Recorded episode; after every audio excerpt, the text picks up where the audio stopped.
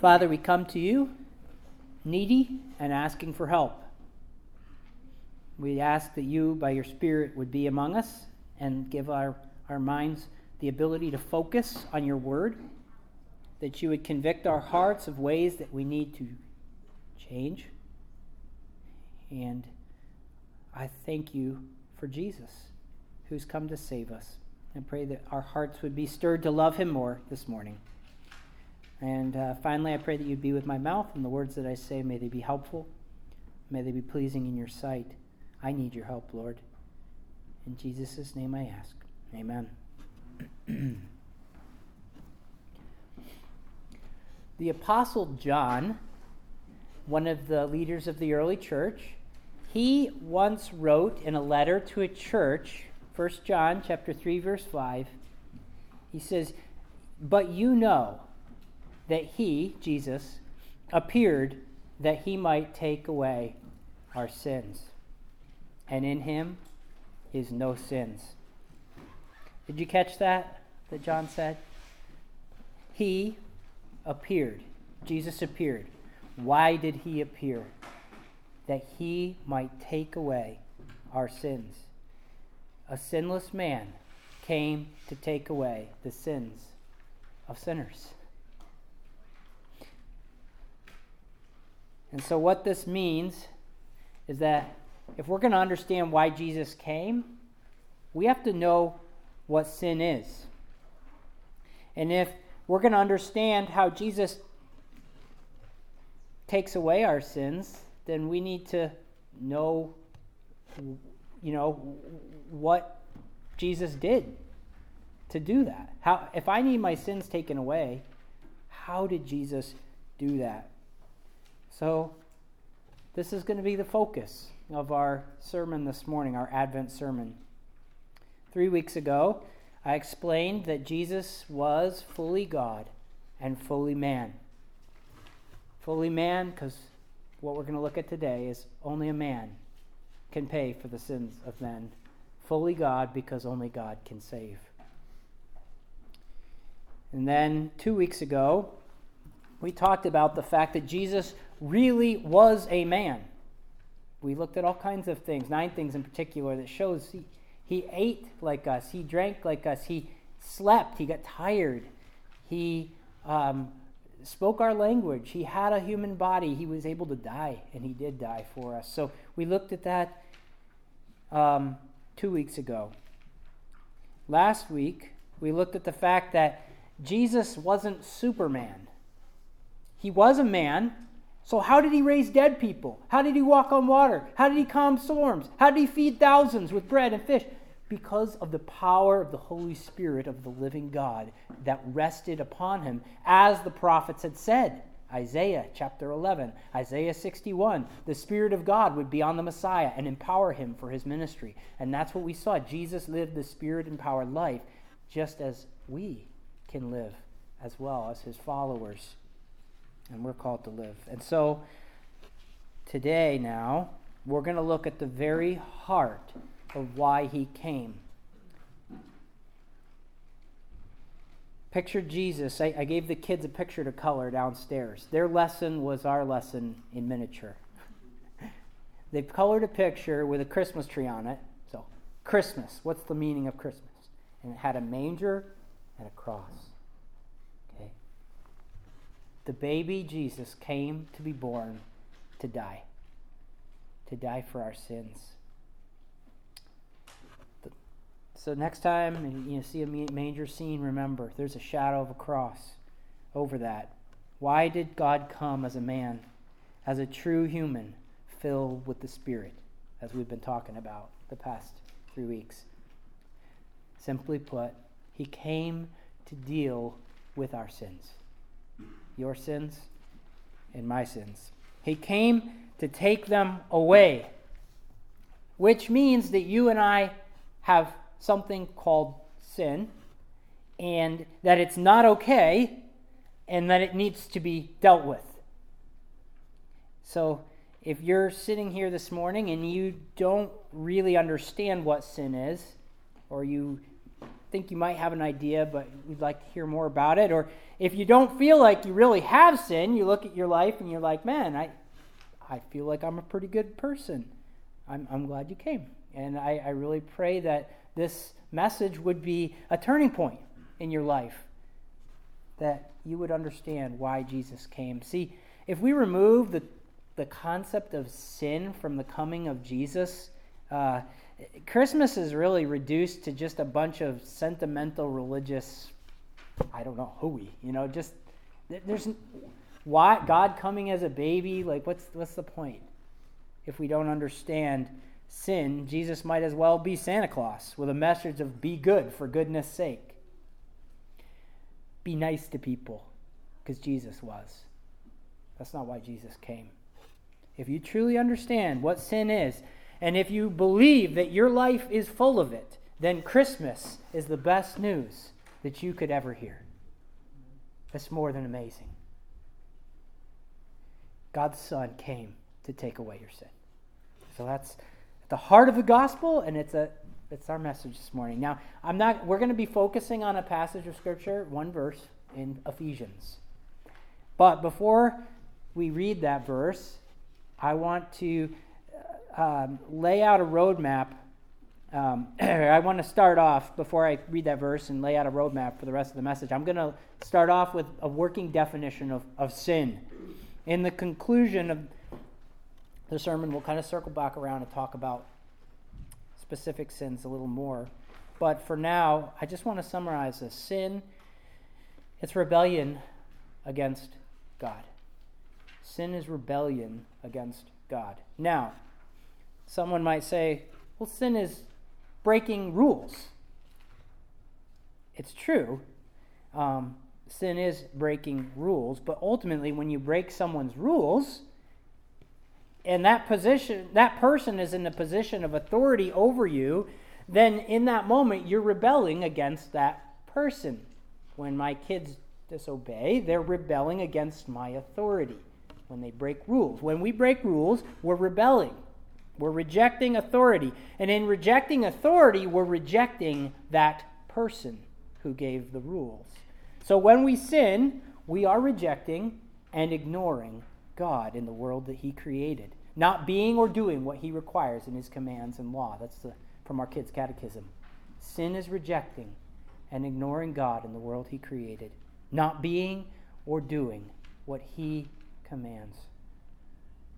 When we sin, it's very personal when we disobey God. We're, we're saying, God, I know you say not this way, but right now, this way feels good, and so I'm going to do it, no matter what you say. That's what sin is. And the Bible is very clear that every single one of us is a sinner. No matter how we feel about the matter, God doesn't ask our opinion. Okay? He doesn't ask our permission to call us sinners. He says, You are all rebels. If you ever disobeyed God even once, you're a sinner. And in the Bible, human sin earns a response from God. The response is death. It's our punishment.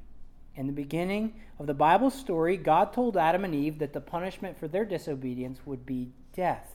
The Apostle Paul summarizes God's warning in Romans 6, verse 23. He says, The wages of sin is death. And why? I've used this illustration many times. If you climb up a tree and climb out on a limb, that limb is supporting you, right? It's keeping you alive. If you cut off that limb, you will fall to the ground. You, it's the same way, way with God's words. God's word gives us life he spoke us into existence. If you break the words that give you life, what happens? You die. God's words don't just give us life, they're meant to govern our lives in the way that He commands. And so, sin is rebellion against Him and it deserves death. Now, for the most part, I think we all have no problem thinking that some people deserve punishment and separation from God. Perhaps you think about Adolf Hitler. or a pedophile or a rapist or a school shooter or people that do just terrible things and you, you long to know will they be punished? I mean, Hitler took his own life, right? How's that punishment for killing six million Jews and ruining the lives of millions and millions of other people? Sometimes something someone does is so terrible that even the death sentence seems puny, small. You wish you could punish them forever, beyond the grave, because of how bad what they did was. And you see them sitting on the electric chair with a smirk on their face, and you realize how weak our ability to punish someone is. In those moments, believe me, the justice of God is very comforting. Think about, though, how many millions of people don't end up on the chair. They're dying each year with horrific sins on their consciences. Sins that were never figured out, never paid for, that nobody ever knew. Rapists whose victims live on in silent shame long after they've died.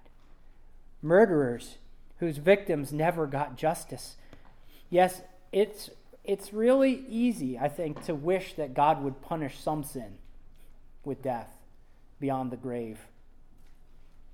But even in our day and age, but especially in our day and age, I think it's very unpopular to think that all sin deserves to be punished beyond the grave. Sins like lust, our culture loves to just smirk at. Pride. Isn't it good to be full of yourself? You're number one. Anger. Out of control anger. Well, they made me do it. We love to justify. Greed. It's everywhere. More, more, more. I need more. Adultery. We laugh at unfaithfulness. Deceit. Has ever, has ever a culture been so fond of lying? You know, Brian talks about, you know, the kids in school. I mean, constant lying. It's, folks, we tell so many lies, we don't even know the difference between when we're telling the truth and when we're telling a lie. And we tend to have a sliding scale with all of these sins and so many more, especially if we find them in ourselves. And yet, the fact remains we all have the sense that if you do something wrong, you should pay for it especially if you do something wrong to me or to my friends. All right? So hear me here. We, while, we, while we may give some sins a pass in, a, in our culture, God does not. Well, I know He did a lot of bad things, but He also did a lot of good things. Well, God takes all sin seriously because all rebellion is rebellion in His eyes. No matter how small it may seem, it's against the greatest being in the universe, the one who spoke everything we see into existence. And so rejection of him is rejection of him, regardless of the form it takes. And so the Bible says that the problem with the world, at its core, what's wrong with the world? Rebellion against God. This world is not the way he designed it to be. Humans have gone their own way we have rebelled against the Lord. And we cannot get away from the fact that we are sinners to our core. Try to stop sinning. Just not going to I'm not going to disobey God anymore. How long does that last? Our hearts are broken. We are slaves to sin apart from the, the grace of God. The Bible even says we're spiritually dead apart from God's help. Stuck. We're unable to have a close relationship with God to escape sin and its consequences. And so we all desperately need God to do something about our sin, whether we realize it or not. We need to be saved. We need to be released from sin's condemnation and freed from its power. And the Bible's word for this rescue one of the words the Bible uses is redeemed or redemption. So this morning, I'm going to read this verse, these two verses for us from Ephesians 1. So if you have your Bibles, um, Galatians, Ephesians, okay, Ephesians chapter 1, verses 7 to 8. I'm going to read these verses and we'll talk about three things. We're going to talk about our need for redemption from sin. Second, we're going to talk about the way of redemption that God provides, which is the blood of Jesus. And third, we're going to talk about the forgiveness we find as Christians through Christ's blood. And so by the end of this morning, uh, my, my prayer is that you will not just understand with your heads, but feel in your hearts the necessity of the cross of Jesus. And that you will remember the little babe born in Bethlehem that we sing about, the little Lord Jesus asleep on the hay. He paid for your sins. And that's the best news you could ever hear. So, Ephesians 1 7 to 8. In him, Paul's talking about Jesus, verse 7, we have redemption. How? Through his blood. And then he summarizes it the forgiveness of sins in accordance with the riches of God's grace. That's free love, free love from God, His grace, that He lavished on us. Not just a little bit, dumped it all out by giving us Jesus. The love of God gives us redemption, the forgiveness of sins through Jesus. So, first, the need for redemption. That's the first point today. Now, I think that as humans, we are hardwired. I think God put this in us to know that we need redemption if someone thinks that we did something wrong, or even if we think or feel that we ourselves did something wrong. And so we I'll, I'll, I'll, unpack what I mean in a minute, okay? We, we usually do one of two things to try to redeem ourselves in the eyes of ourselves or in the eyes of others. First, we'll usually go this route. We'll try to provide justification for what we did. How can I redeem myself? I justify myself. We make excuses. Of course, we don't call them excuses, we call them reasons. If you ever talk to somebody in prison, and I have a few times, you will hear a constant stream of reasons of why they are there. And most many, many times these reasons are because the system is at fault. All right? It's a, a victim mentality. I'm not saying this is universal, but it, quite often, and you know what? Sometimes there is brokenness in our prison systems, in our justice system. But this victim mentality is very strong. If they admit wrong, yeah, I was wrong, but it's the way I was raised. It's somebody else. It's, it's someone else's fault. They justify. Their name needs redemption, needs to be rescued. So, how do they do it? Well, they justify somehow by pointing the blame, passing the blame, explaining why they did. If you were in my position, you wouldn't have done anything different. Minimizing. But we all do this. For all of us, our knee jerk reaction to feelings of guilt and to pointing fingers of others at us, you did wrong, our knee jerk is to self justify, to defend ourselves. For many of us, our minds are a constant hum of reasons why we did what was right and what other people were think, constantly thinking about what other people are thinking about what we're doing and constantly thinking of reasons of why what we're doing is right. Just we're doing the right thing. And if that person says this, then my response would be this. And I'm doing the right thing. And if that person says that, my response would be that. Okay, we self-justification is the hum of the, the mind that's feeling blame, guilt. We, we, we love to defend ourselves because we know deep down. I'm not saying sometimes it is good to give reasons. I'm not, I'm not saying that's all wrong. But I'm saying if that's the default mode of our hearts, there's something wrong. We know we need redemption, and so we try to self justify. But at some point, usually late at night for me, in the darkness, the web of self justification, it wears thin. We start to feel the tinges of guilt. And deep down, we know that we have done wrong things, we have failed, and we should be punished for the bad things that we've done. And I think we are hardwired by God, made in His image, and we know our rebellion, the way that we hurt other people, made in the image of God, that it deserves, it requires some sort of payment. And we feel that.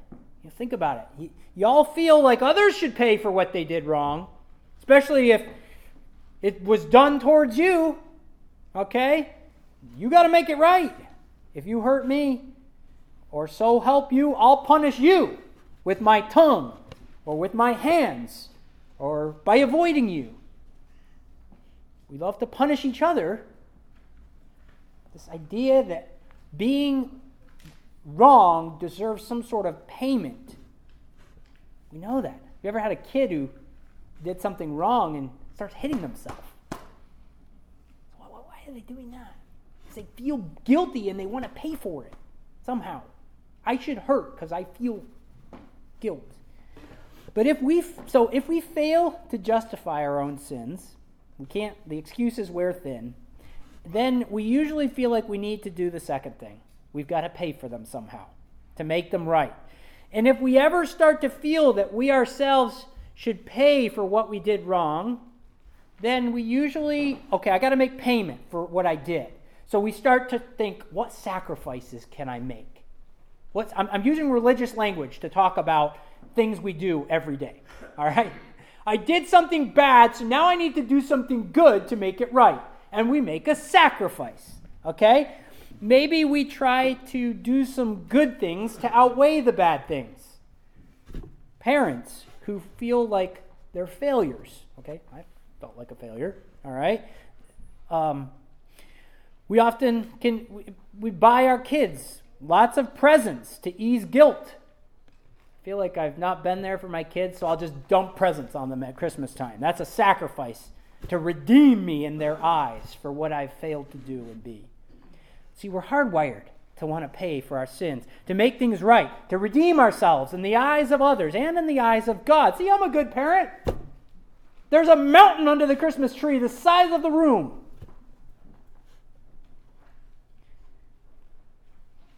But we all know we're not perfect, right? And yet we want to accomplish our own redemption. But here's the thing this is a rat race, it's never enough. No matter amount, uh, uh, no matter how much we pay, no matter how much we sacrifice, we're not perfect. We're still sinful. And the good things we do can't pay for a lifetime of disobeying and ignoring God and hurting other people. Doing a lot of good stuff doesn't fix the problem with our hearts and doesn't fix our track record either. It's like throwing diamonds on a floor covered with dirt and thinking that that makes the floor clean. Look at my diamonds, God. See, I'm not so bad after all. No, the floor's still dirty. We owe God perfect obedience. He made us, we belong to Him. We failed. And the sooner we admit that, the closer we are to one of two things despair I'll never be good enough. That's it. Or Jesus. When we feel guilt, both from within and without, and all our attempts to self justify and to pay for our sins still leave us feeling guilty, that's where we find the Lord Jesus. The two knee jerk responses of self justification and self redemption through sacrifice, they are exactly what Jesus provides for us on the cross by his death and resurrection. We desperately need justification to be seen as righteous in the eyes of God. And we need redemption that comes from outside of us. Because we know that we can't make ourselves righteous, no matter how hard we try no matter how many excuses we make. And we can't pay the price of our sins to redeem ourselves. We can't. Because the price of rejecting God is being rejected by God forever. It would take eternity to pay for all that we've done wrong. No thing you do can make something, a lifetime of disobeying God, go away. Think about how many times you've done things you knew were wrong.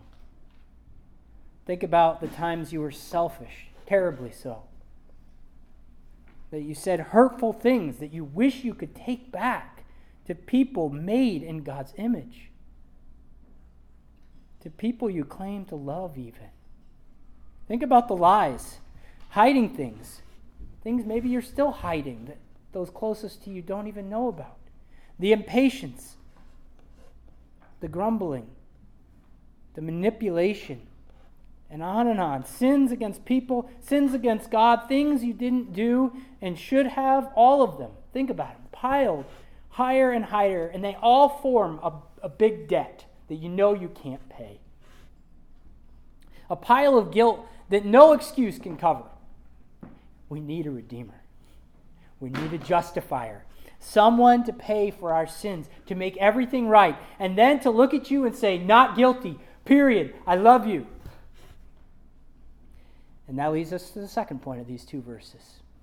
The way of redemption is the blood of Christ. So, see that in verse 7? In him we have redemption through his blood. So, we've talked about why we need redemption. We're guilty, we've sinned. And on the cross, Jesus shed his blood to pay the redemption price for our sins. Okay? Blood in the Bible, it symbolizes life. And on the cross, Jesus gave his life. Why do Christians talk about blood all the time? How gross. We're talking about the life of Jesus, a substitutionary life given in our place to cover the payment for the sins of everyone who turns to Jesus for rescue. His sacrifice, we believe, pays for our sins. As I said a few minutes ago, everyone, we, we intuitively know that a sacrifice is necessary to redeem ourselves from failure. I'll just keep giving illustrations. Let's, let's say you know you failed at work really bad. You forgot to do something, and now everyone views you as a failure. You drop the ball, major. Okay? And your job maybe hangs by a thread. And you go to your boss and you say, How can I make this right? And he looks back over the train wreck of what you've done and he says, It's going to cost you. You're going to have to show up early and stay late for the rest of your time here to atone for your sins, to redeem yourself as a competent worker in my eyes. Okay? We see this in so many areas of life. We could go on and on in husband and wife relationships. The wife or the husband, let's say the husband, he usually drops the ball big time. And he goes to his wife, How am I going to redeem myself in your eyes? Well, you got to make some sacrifices. Hunting, it's got to go. No. uh, what, what, are you going to sacrifice to redeem yourself? All right? We're, we're hardwired this way.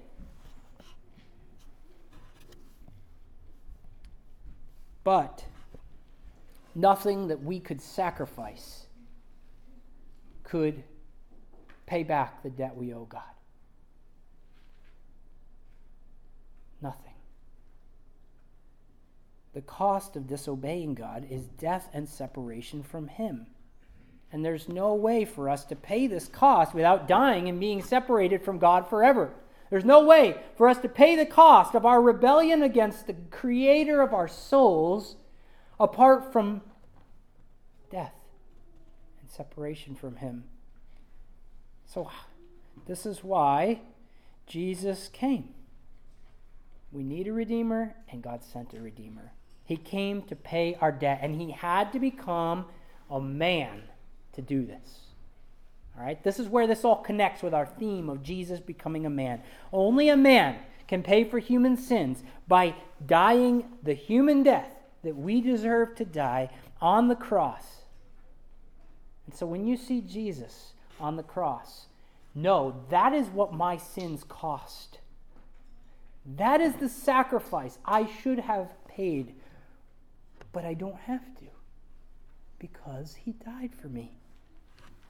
He paid the debt we could only have paid off in hell. And Jesus gave his life for our sins. Now our sins can be forgiven. Which leads to the third thing I want you to see in verse 7 of Ephesians 1.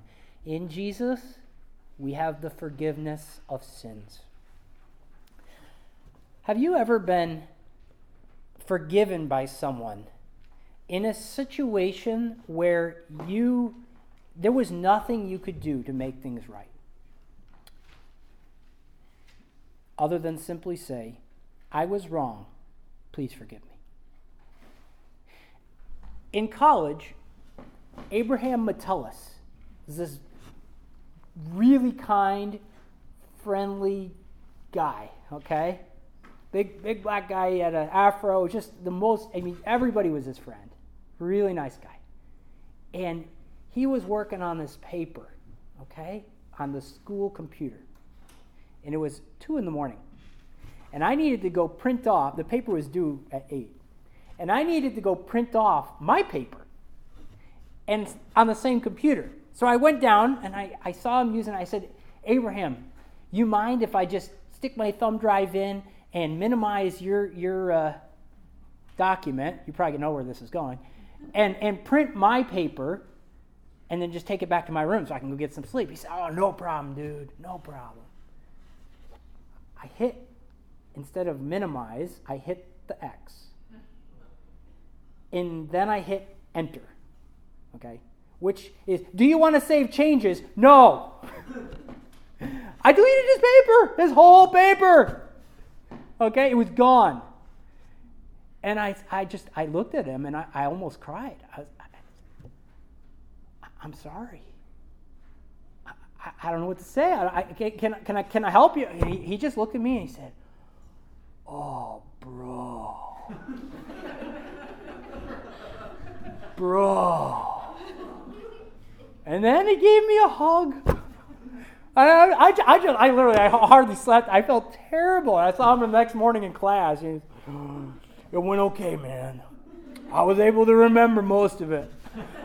Mean, it wasn't a huge paper. It was probably three or four page paper, but I felt terrible. Listen, he forgave me, and there was no way I could write his paper for him. He couldn't submit my paper. He had to absorb the cost of what I did to him. And he did.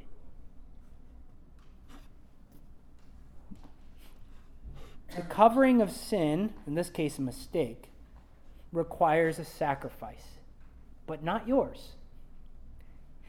In those situations where you have to be forgiven, the person who forgives has to choose whether or not they will bear the cost of what you did, or if they'll try to make you pay.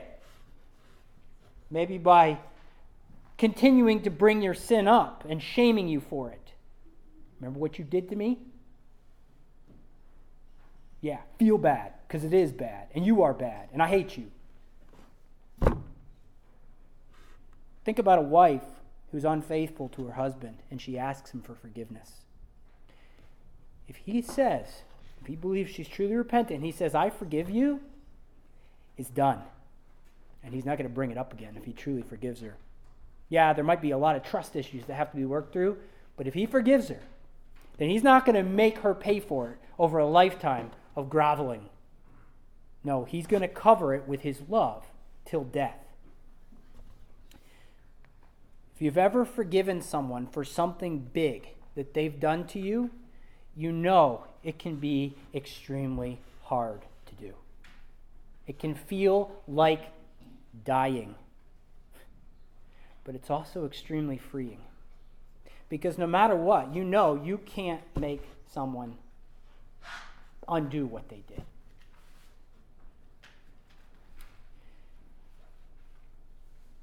And no matter what, we, we cannot pay God back for what we did.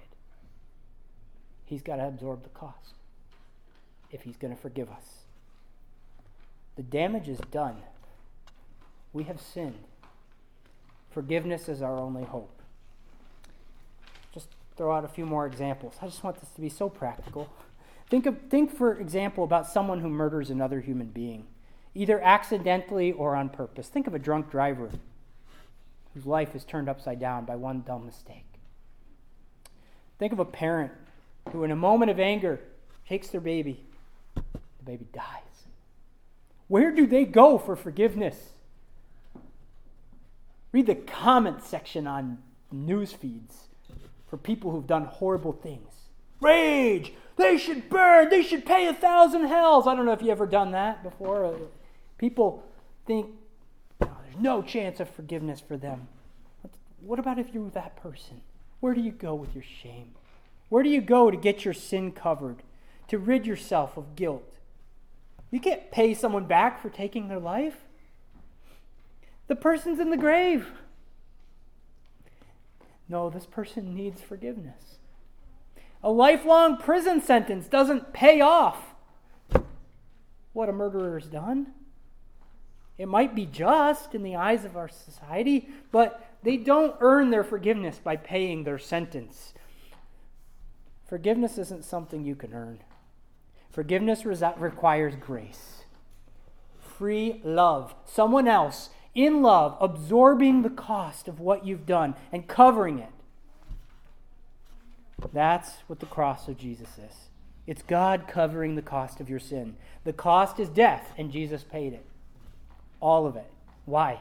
So that sins could be forgiven. Why did the baby come to be born in a manger? He came to forgive you from your sins. We read that right at the beginning of Jesus' birth story. Matthew 1 20 to 21. I read this to the kids this morning. The angel appears in a dream to Joseph and says, Joseph, son of David, do not be afraid to take Mary home as your wife, because what is conceived in her is from the Holy Spirit. She will give birth to a son, and you will call him Jesus, for he will save his people from their sins. Jesus means Yahweh saves. That's what his name means Yeshua. Yahweh is salvation. Jesus came to take away sins. So, now we come to the conclusion and application for this morning. It's simple repent of our sins. All of us. Some for the first time, maybe.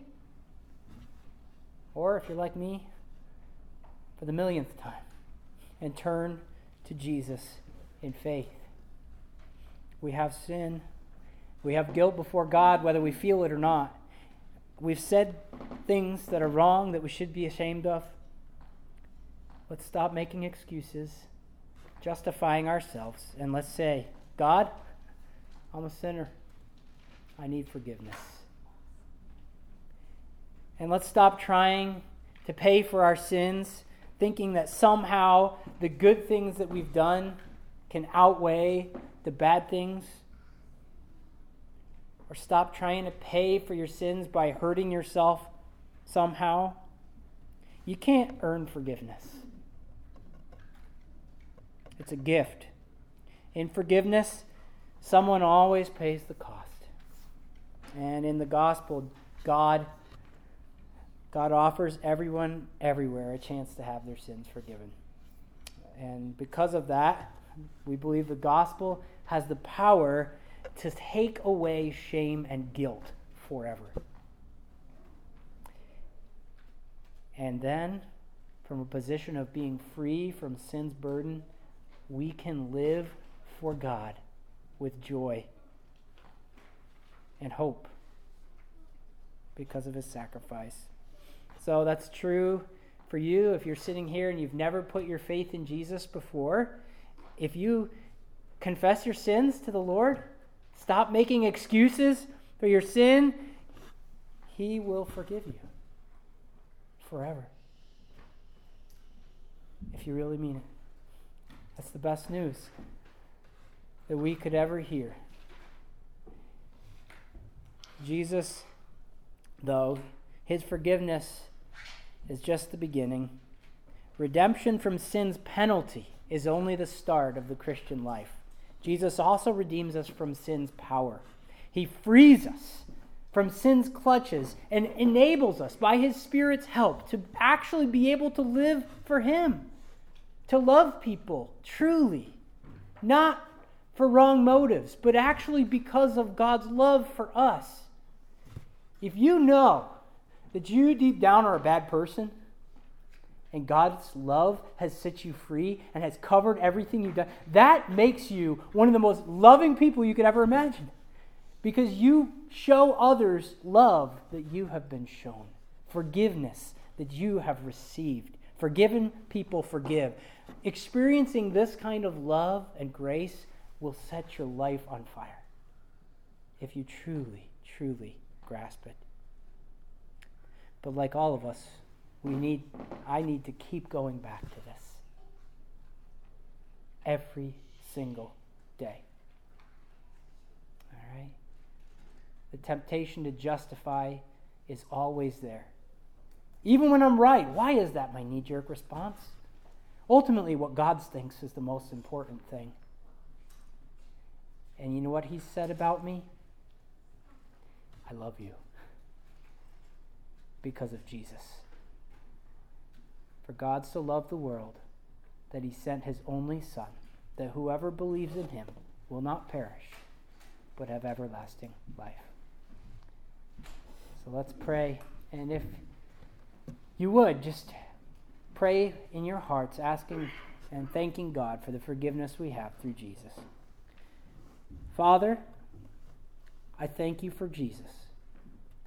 I thank you that we have redemption through Him.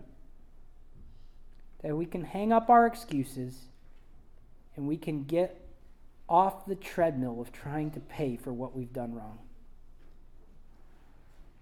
And we can experience your love and your freedom and your forgiveness through Christ. Father, I pray that you would help our hearts this Christmas season to remember Jesus that he came to deal with our sin problem. Father, if any of us doesn't feel like we have a sin problem, I pray that your Holy Spirit would bring conviction. If any of us know we do, but are still trying to make it right ourselves, I pray that we would seek your forgiveness confess our sins to you, and ask for your forgiveness. And I pray, Lord, that you would bless the rest of our time of worship. In Jesus' name, amen.